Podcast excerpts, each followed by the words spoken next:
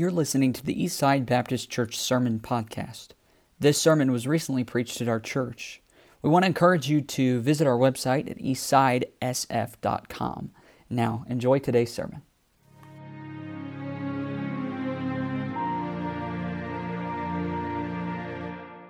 Open your Bibles and turn to 1 Samuel 16.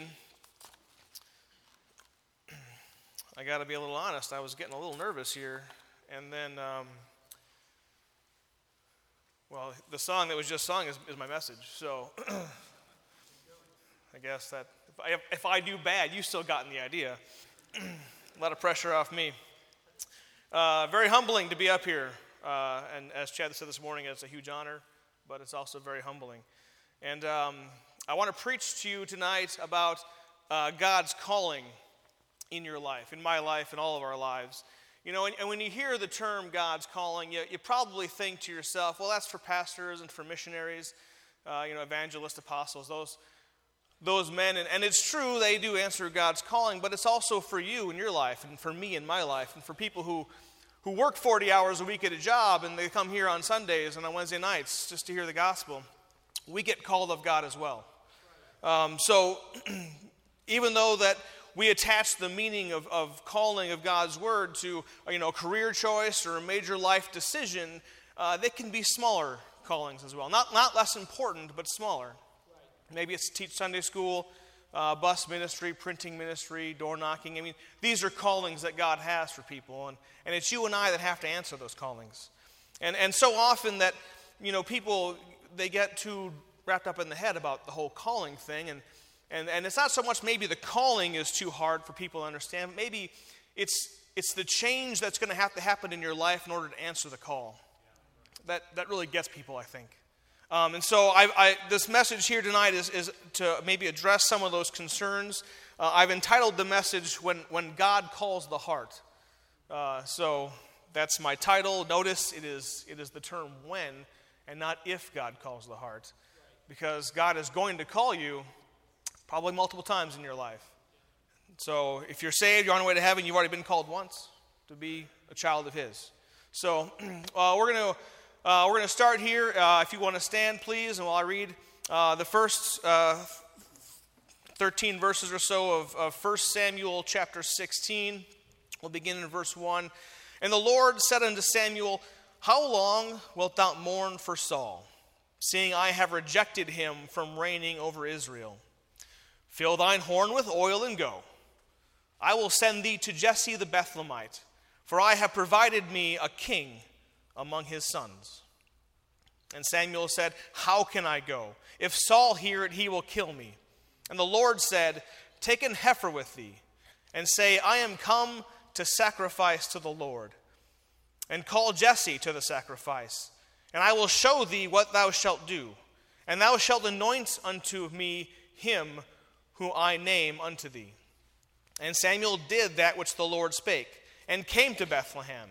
And the elders of the town trembled at his coming, and said, Comest thou peaceably? And he said, Peaceably, I am come to sacrifice unto the Lord. Sanctify yourselves, and come with me to the sacrifice. And he sanctified Jesse and his sons, and called them to the sacrifice. And we get here in verse 6, And it came to pass, when they were come, that he looked on Eliab, which is the eldest son of Jesse. He looked on Eliab and said, Surely the Lord's anointed is before him. And the Lord said unto Samuel, Look not on his countenance, or on the height of his stature, because I have refused him. For the Lord seeth not as man seeth, for man looketh on the outward appearance, but the Lord looketh on the heart. And then we'll skip a few verses here. This is where Jesse's calling his second son and his third and his fourth, all the way down through all seven sons that he brought to appear before Samuel, and Samuel rejects them all. We get down here in verse 11, and Samuel says unto Jesse, Are here all thy children? And Jesse answering me said, There remaineth yet the youngest, and behold, he keepeth the sheep. And Samuel said unto Jesse, Send and fetch him, for we will not sit down till he come hither. And he sent, and he brought him in. If I could pause for a second. This isn't in my notes, but I really pressed to say this, that oftentimes read the Bible verse to verse to verse, and it's like, this is a really fast-happening, fast-paced story. But let's think about this. They're in a room in the town, and they got to stop what they're doing. They can't just call up David on the phone and be like, hey, you need to speed. Get here right away. They had to walk out the town and then into the field wherever David was and find him in a field somewhere and say, hey, come follow me, and then reverse the whole process. It was probably several hours, potentially, right? I mean, we don't know how long it was, but my point is that patience. We read these and think it all happens so fast, but God works through patience as well. Right. That's a side note. I'm sorry about that. We'll go with verse 12. So he sent and he brought him in. Now he was ruddy and withal and a beautiful countenance and goodly to look on or look to. And the Lord said, arise, anoint him, for this is he. And then we'll, just for closing's sake, we'll read 13 here. Then Samuel took the horn of oil and anointed him in the midst of his brethren. And the Spirit of the Lord came upon David from that day forward. So Samuel rose up and went to Ramah. Let's pray. Heavenly Father, I thank you for today. I thank you for the services we had this morning, for the music ministry so far in this service. And I pray, Lord, that you would bless this passage to us and everyone here, Lord. And I pray that you would speak through me, Lord, and that they wouldn't see me when they look up here, that they would see you, Lord. And just come down here and get the words that you want them to get from my mouth and into their hearts, Lord. And I pray it would be a blessing here. In Jesus' name I pray. Amen. I didn't really have an illustration, but after the great one of Chad's this morning, I had to think of one. And luckily, I have a daughter. I got two beautiful daughters, but one of them helped me out yesterday with an illustration. So yesterday, I took my family to Minnesota. It's the Renaissance Festival. I don't know. We thought we'd try it out, and it was fun. It was interesting. We were there. It was middle afternoon, it was warm, it was sunny, it was humid, and Arabelle got a little thirsty, and she wanted some lemonade, and we were sitting down, we were waiting for a show to start, and I was like, okay, well, I'll go with you, we'll get some lemonade. So we walked down this hill, and we find a lemonade stand somewhere, and there's a long line, and so we got to wait in line for a long time for this lemonade. And we're about halfway done waiting, and Rhiannon calls. I'm talking to her on the phone, getting to see what she wants for the lemonade stand. And as I'm hanging up the phone with Rhiannon, there's a voice off in the distance. It's a rickshaw operator. You know, rickshaw it's like a giant, wheelbarrow you haul people in. And he's got people in this rickshaw, and he's running down this hill, and he's yelling top of his lungs, get out of the way, move, or whatever the things he's yelling. And I didn't really know what was going on. I mean, his path was clearly downhill, and his path was clearly through the line that we're all standing in at the lemonade stand. And I'm hanging up with my phone, and this rickshaw guy is getting really close. And I was like, man, he's going to right by me. This guy's going real fast. And as I'm turning and hanging up and putting it in my pocket, I noticed that my daughter is standing, and she didn't hear him because there's a lot of noise going on. And so this guy in his rickshaw just plows right into Arabelle. And she goes flying like 5 feet and lands on the ground. And the guy, he was like, I can't stop. But of course, when she landed on the ground in front of him, he was able to stop then. So I don't know what his problem was in a hurry. And so like a good dad, I rushed and picked her up and I brushed her off. And I was like, you okay? And then I turned to yell at the guy and he's gone. He kept running down the hill with his rickshaw. And so we had to wait in line now. Everyone's seen my daughter get jousted basically onto the ground, and just for some lemonade. This is all just for some lemonade. Now, the benefit was when we got there, someone bought us some lemonade because of the situation. We got a free lemonade out of the deal. So I don't know about you, but free lemonade tastes a whole lot better than paid for lemonade. All right? So I think she should do that all the time, and not get injured. Obviously, that would be. Lemonade is way cheaper than the hospital bill. But in that funny little story, there was a calling for lemonade, right? And we went to lemonade.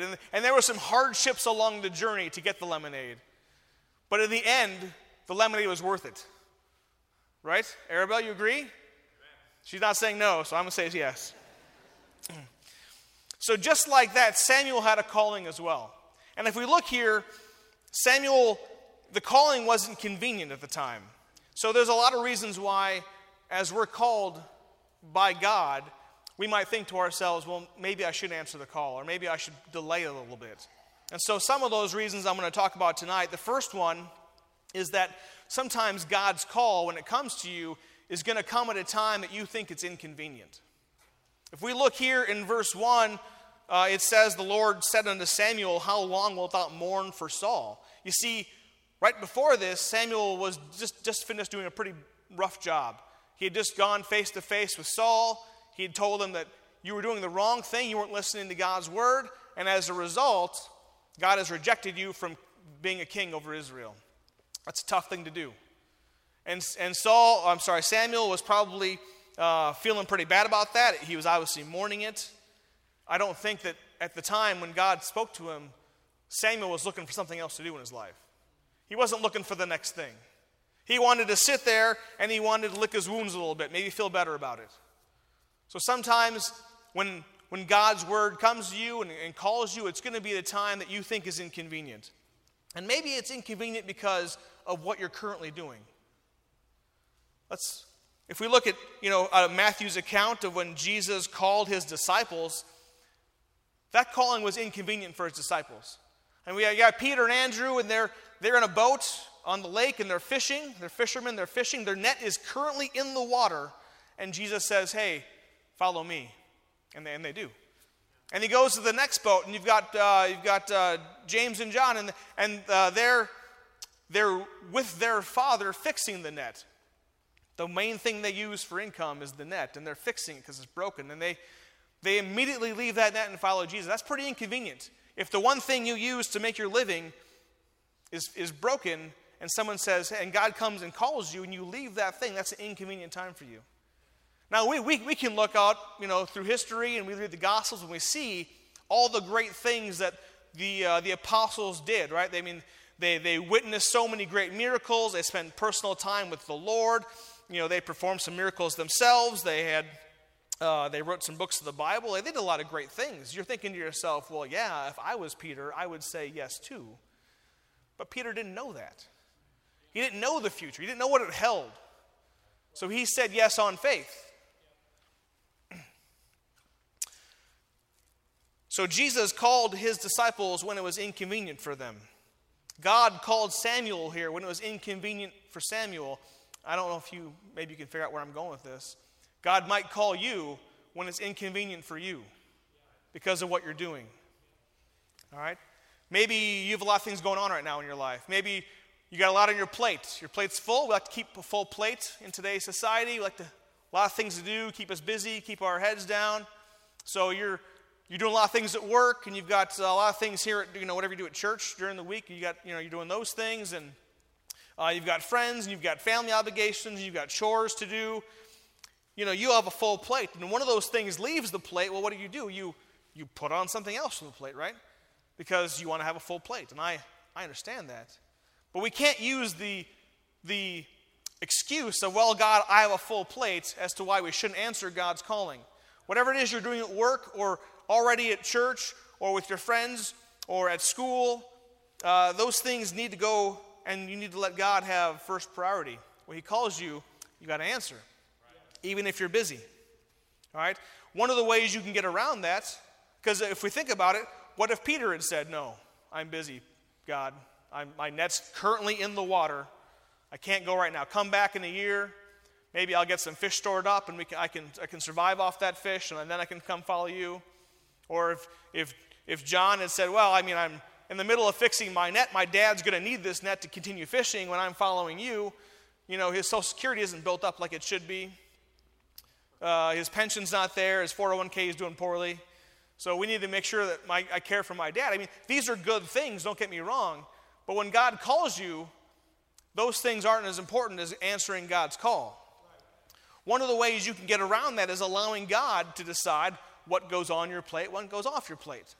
All right, if he's not going to put too much on your plate, because God knows who you are. He knows what you need and what you need to do. If you feel overburdened or overstressed in your life because of what's on your plate, odds are you've got too much of your stuff on your plate and not enough of God's stuff on your plate. Let's allow God to arrange your plate the way it needs to be arranged. He knows what you need to do. He's memorized your honey-do list, even though you've conveniently misplaced it somewhere. All right? He knows what it takes to run your household and to get your schoolwork done and to get your job done and to provide for your family. And more importantly, he knows what it takes to grow you as a Christian and to increase your walk with the Lord and to utilize fully your gifts for him. God knows all those things. So let's allow him to use those. So that's the first thing. Now, it also may be that when God calls you, it's inopportune because of who you are at the time. Not what you're doing, but who you are. It might seem inopportune. If we look at our example here with Samuel, Samuel was the guy who anointed the first king. He anointed Saul, and we know how that turned out. Not so well. So maybe in this time of mourning, there's some self-pity going on. Maybe Samuel is thinking to himself, well, this is all my fault. I did this. And we, of course, know that wasn't the case. I mean, Saul made his own decisions. He was, he went against what Samuel advised him, went against what God told him to do. So that wasn't Samuel's fault. It isn't Samuel's fault that Saul was chosen to begin with because God chose Saul, not Samuel. So there was some emotions going on in Samuel's life, and he wasn't ready because he was blaming himself.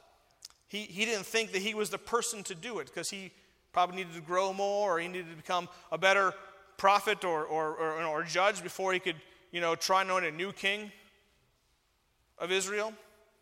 But let's review some people that have been called in the Bible. I mean, you got, as I just said, Peter, James, John. They were called to be apostles, and they were just fishermen. They weren't leaders of the law. They weren't high scholars. They weren't experts in any field other than catching fish. But God was able to use them, because they answered the call. Moses, thanks for stealing my point, by the way, this morning, Chad. Appreciate that. He was a murderer. And now he would turn into a lowly shepherd who had a slow tongue. He probably stuttered a lot. God didn't care who he was. He still called him. Now we got David being called. And what's David? Well, he's a young, inexperienced shepherd. He's the last born son of a guy named Jesse. He is nobody. But he still answered the call. Sometimes we don't think we're worthy to answer the call because we won't be able to answer it correctly. We think that somebody else is going to answer this call better than me, God, so maybe call them, as if spiritual growth isn't even a thing, as if God can't use you for who you are. I mean, I doubt anyone ever felt truly ready to answer the call when they answered the call. All right? But they're willing to. They're willing to answer the call and to lean ahead and put their faith on God's grace. Samuel didn't think he was worthy to choose the king because of what happened last time. But what's it say in verse 1 here at the end? What's God tell him? This is words from God. For I have provided me a king among his sons. You see, God did all the hard work here. God provided the king. It's not Samuel providing the king. God did the heavy lifting.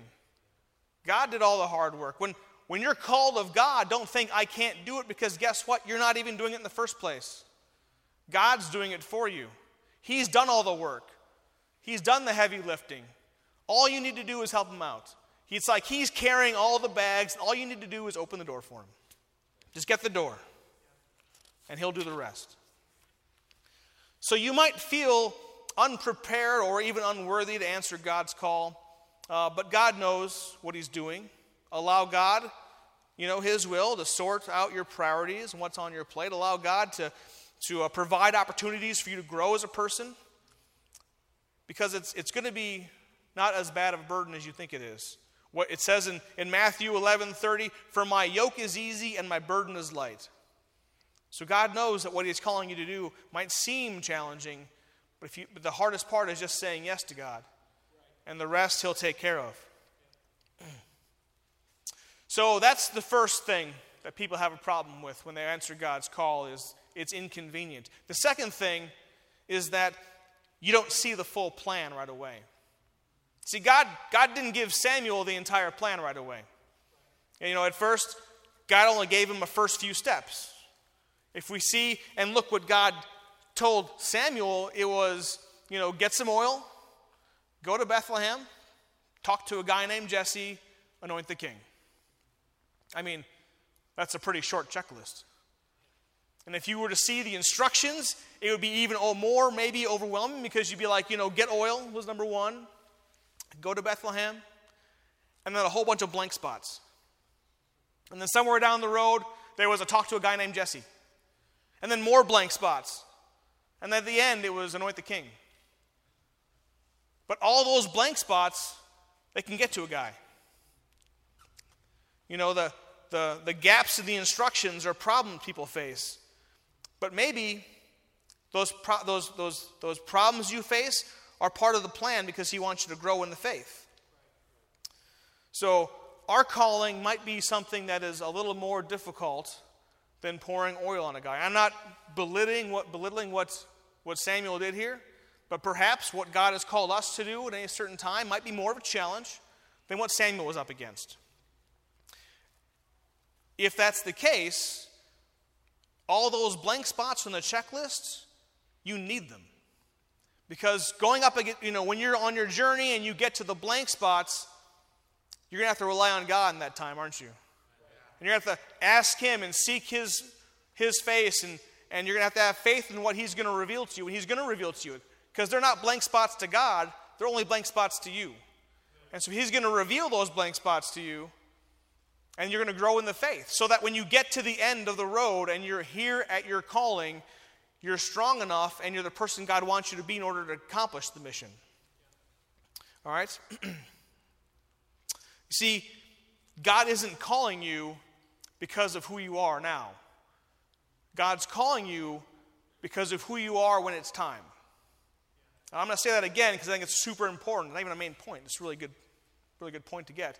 God's not calling you because of who you are right now. God's calling you because of who you're going to be when the time is right.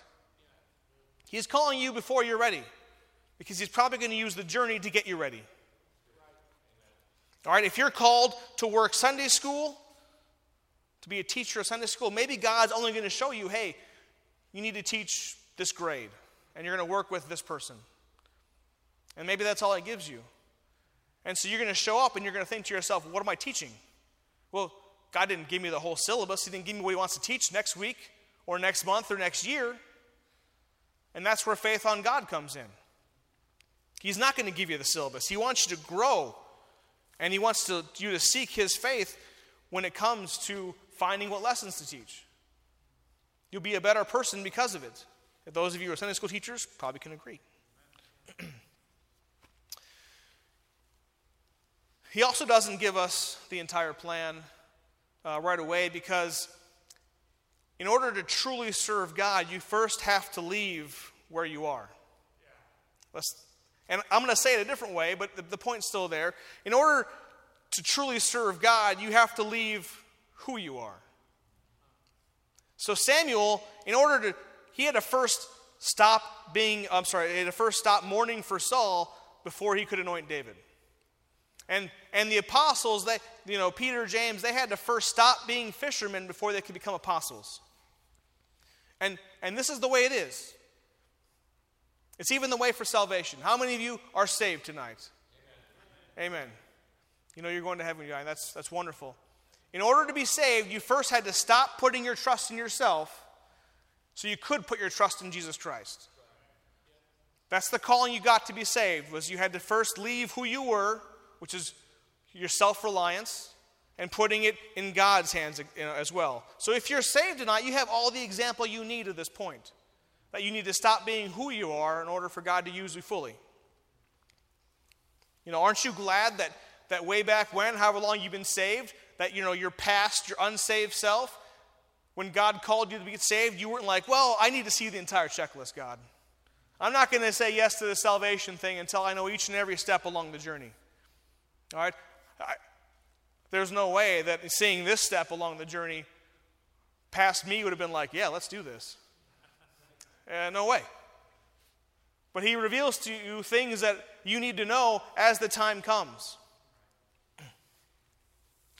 So whether it's just small, steps of faith, maybe it's you stop doing what you're doing so you can do the thing God wants you to do. Could be quitting your job or getting new friends or stop doing the things that are familiar in your life. Maybe it means leaving up the walled areas of comfort so you can step out into what's uncomfortable to answer God's call. Maybe it's just allowing God, to have control of your life. He's already in control. You just got to allow yourself to realize that you're not in control. And you never have been. Perhaps it's because God knows if you see the entire plan that you'll get overwhelmed. And you won't start to begin with. But when you look back on the plan, when it's all said and done, you think to yourself, well, that wasn't too hard. That was pretty easy. But from the other point of view, before you start, that plan might be an insurmountable mountain. And until you get along the way and start taking those steps, you're never going to know how much God's with you the whole time.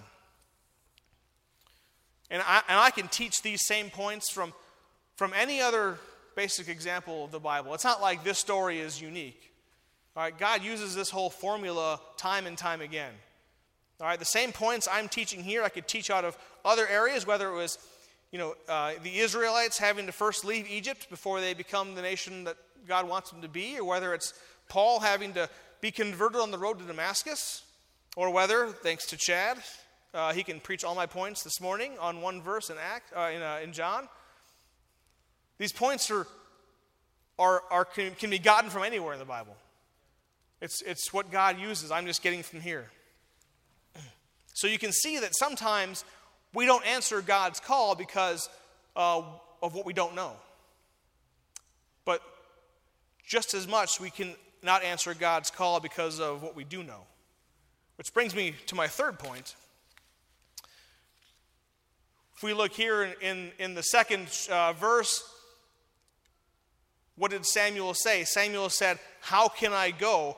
If Saul hear it, he will kill me." You see, and then I guess I can keep reading. Well, where the Lord said, "Take a heifer with thee and say, I am come to sacrifice to the Lord." One of the reasons you might neglect God's calling is because where you see danger, God sees opportunity. So Samuel thought that Saul was going to kill him. And this isn't an outlandish thought. I mean, Saul is the current king of Israel, and Samuel is going to basically go find somebody else and anoint him as king. That's treason in most books. And so Samuel's got valid reason to be concerned of Saul. And I suspect that the people along the way that Samuel are going to run into don't know about God's recent falling out with Saul, about his current rejection. So it's going to be treason to them as well. So there's a whole lot of danger going on in Samuel's journey. And so this concern of danger is not crazy, not a crazy thought. But God transforms what is a huge, major hurdle in Samuel's eyes into an opportunity to praise God. See, not only is God going to take care of you as you go and answer his call, but he's going to provide opportunities along the way to worship him. All right, so the path from where you are right now to where God has called you to be, that pathway is littered with opportunities to praise God and to worship God and to serve God. So when God calls us, realize that along the path, it isn't just the danger. We get so focused on the path, we see the bumps in the road, we see the potholes and the turns and the blind intersections and the giant rocks. We get so focused on that path that doesn't look like an easy path that we forget that God provides for us along the path. If we were to look up a little bit and see that, hey, this path we're on, there's people around it. We're passing people. And those people, we can help along the way. And that's what God's doing it here, right? That they're here for us to help. Note here that Samuel, when he was going on his road to anoint and answer the call, is that he ended up having a sacrifice and sanctifying others. People who weren't even part of his calling. He sanctified them. He sanctified Jesse and all his brothers. None of them were a part of the calling.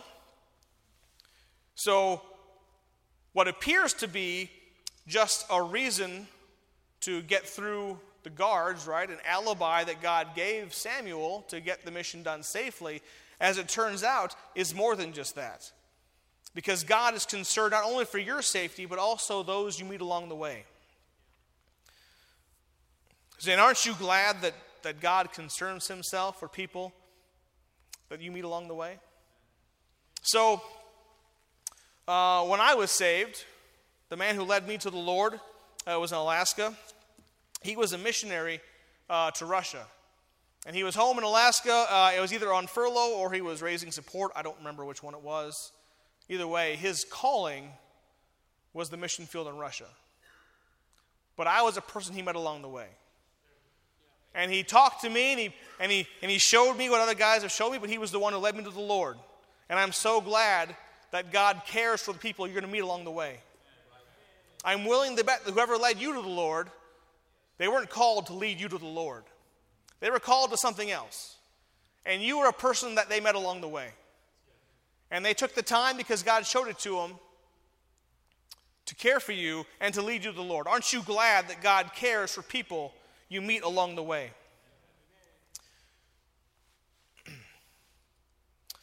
And this brings me to the biggest danger people focus on when they think of answering God's call, is that we think if we answer God's call that we're going to have to travel this path alone. But we're not going to travel the path alone. All right? Obviously, God's with us. He's traveling with you along the path, which is all you need. But he also brings people into your life that travel the path with you. Samuel, on this path from where he was answering God's call to anointing the king over in Bethlehem, he ran into many people. And he was able to anoint to sanctify them, even though the sacrifice wasn't his main calling. But he had the sacrifice, and people were anointed. And you know what? He wasn't alone during that.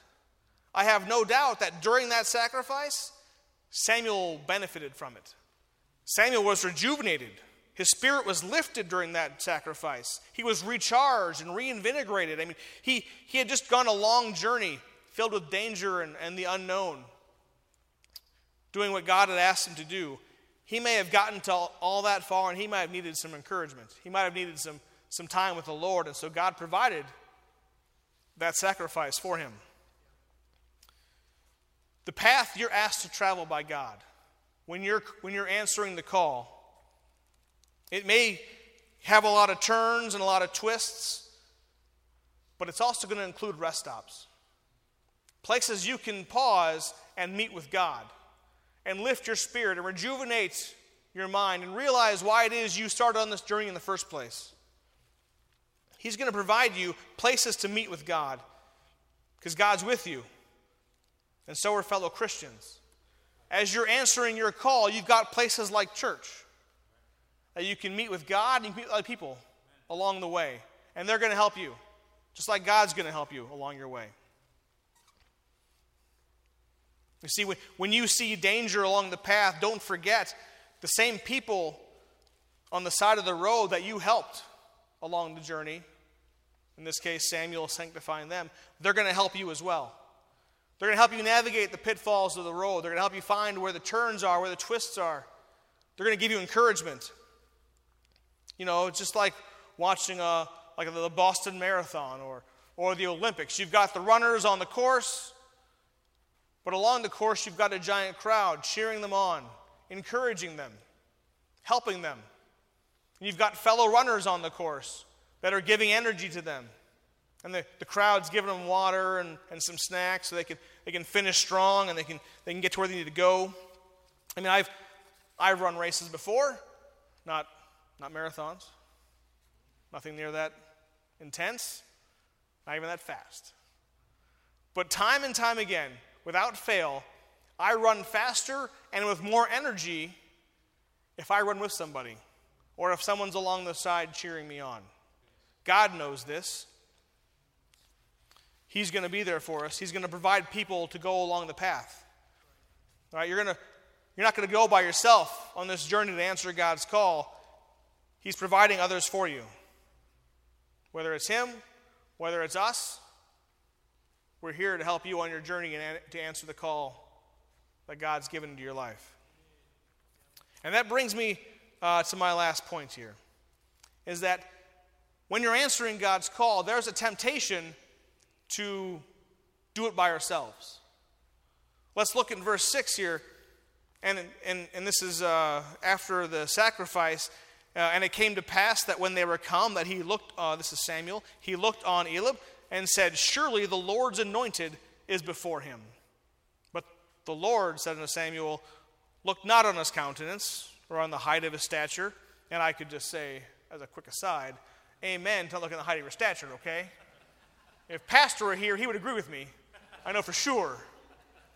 Juan's here, he gets it. Yeah, amen. Anyway, now I lost my train of thought. Oh, yes. Because I have refused him, for the Lord seeth not as man seeth, for he looks on the outward appearance, but the Lord looketh on the heart. So, there's a temptation to finish our calling, to finish the mission, to finish the job, whatever it is God called you to do. There's a temptation to go it alone.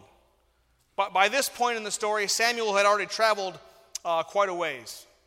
I don't know how long, it's probably 10 miles or so from where he was to Bethlehem, but that might have, it probably wasn't like paved streets 10 miles, it was probably rough terrain 10 miles. There was probably obstacles in the way, there were wild animals in the way, there could have been thieves along the way. He's got to bring a cow with him. I don't know how you walk 10 miles with a cow. That can't be very easy.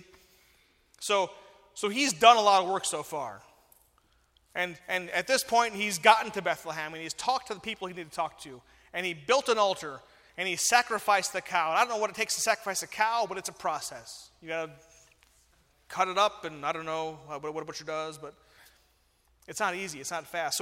So Samuel's been at this for a while. He's been doing this call, answering this call for quite a while now.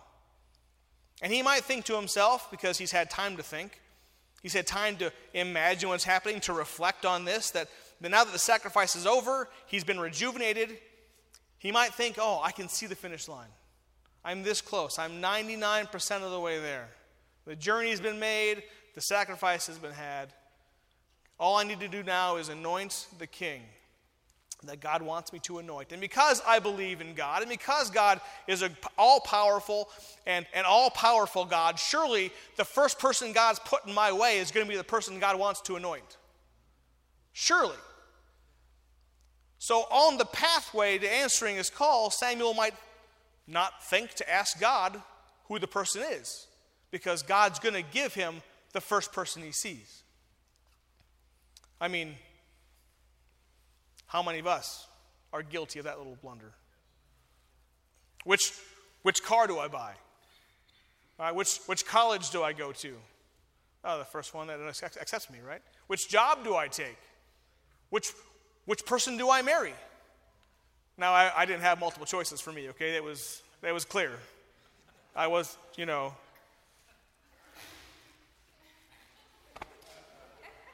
Look at me, right? So, we make that mistake all the time, thinking, well, God's going to put the first thing he wants us to have. That's going to be right in the center of our mind. But that isn't always the case. You see, Samuel had thus far listened to God and listened to all that God had told him. And all of a sudden, now he gets there, he's not going to ask which son to anoint. I mean, it seemed obvious to Samuel, which son was the one. He had all the physical characteristics that Samuel thought a king should have. You know, he had a lot of time to imagine what the king's going to look like. All the walking up there, all the sacrifice preparation, the waiting around. He imagined, oh, this is what a king's going to look like. And when Jesse's first son shows up in front of him, he's like, this is it. This is perfect. This is what I think a king's going to be. I'm anointing this guy. But God had other plans. The first son might have been what Samuel thought a king should look like, but then again, so did Saul. And look how that turned out. The better choice, of course, is God's choice. We got to rely on God, because we rely on him from the get-go. Right? We rely on him to know, oh, I've been called. We rely on him to know when to start the journey, where to take the first steps, what general direction to take. When the navigating is tough, we rely on God to know how to navigate through these turns, through these twists of the road. But after a while, we start getting comfortable with it, don't we? We're on this journey for a while. We got it down. I've traveled many miles, God. I see what direction you're sending me. I know where I'm going. Whatever choices that lay ahead of me now, they're going to be either inconsequential, so it doesn't matter if I take the left or the right. They'll both lead to the same point, or it's going to be just blatantly obvious what the right one is, because I've been following your course so far. I mean, is it as blatantly obvious as Jesse's first son? Because that was obvious, but it was wrong. It's like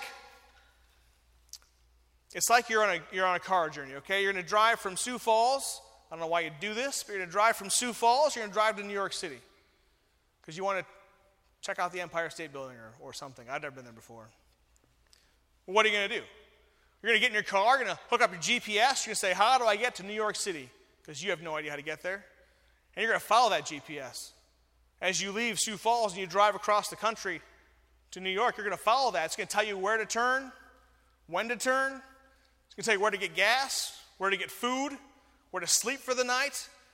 It's going to tell you where areas to avoid because of construction or congestion. It's going to tell you everything. And you're going to listen to that GPS. And then you're going to pull up after 1,000 miles of this journey, and you're going to get to the giant sign that says, welcome to New York City. And you're going to be like, well, I made it. I'm turning my GPS off. I mean, I've made it 1,000 miles. I can navigate the last 20. How hard can that be?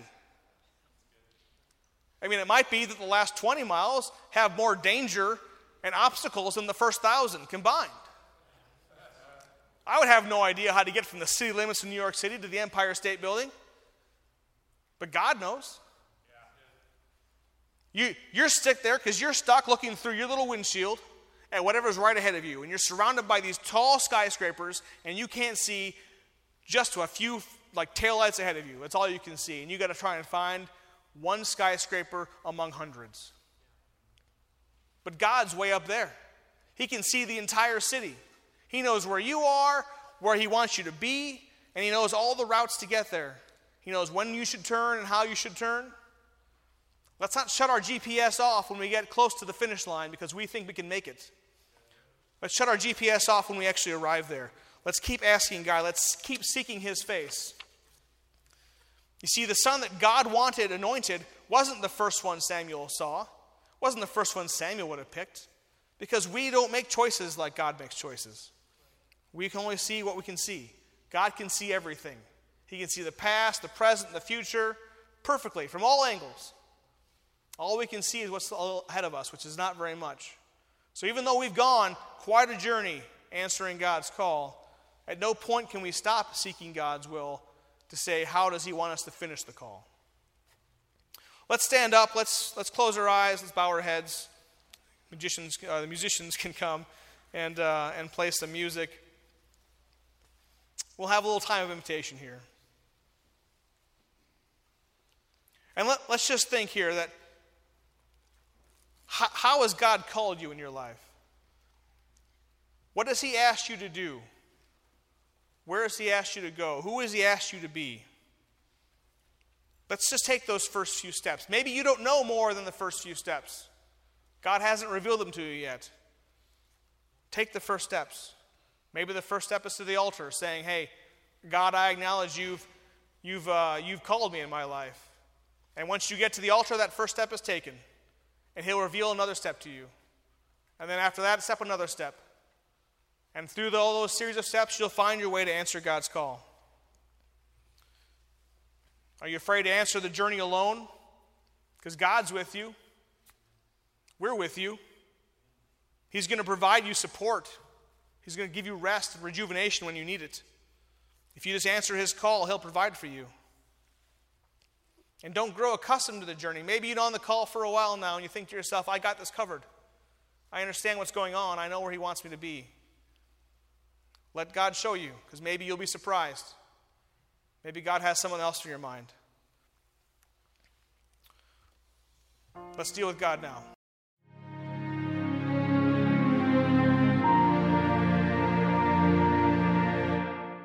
We want to encourage you to visit our website at eastsidesf.com.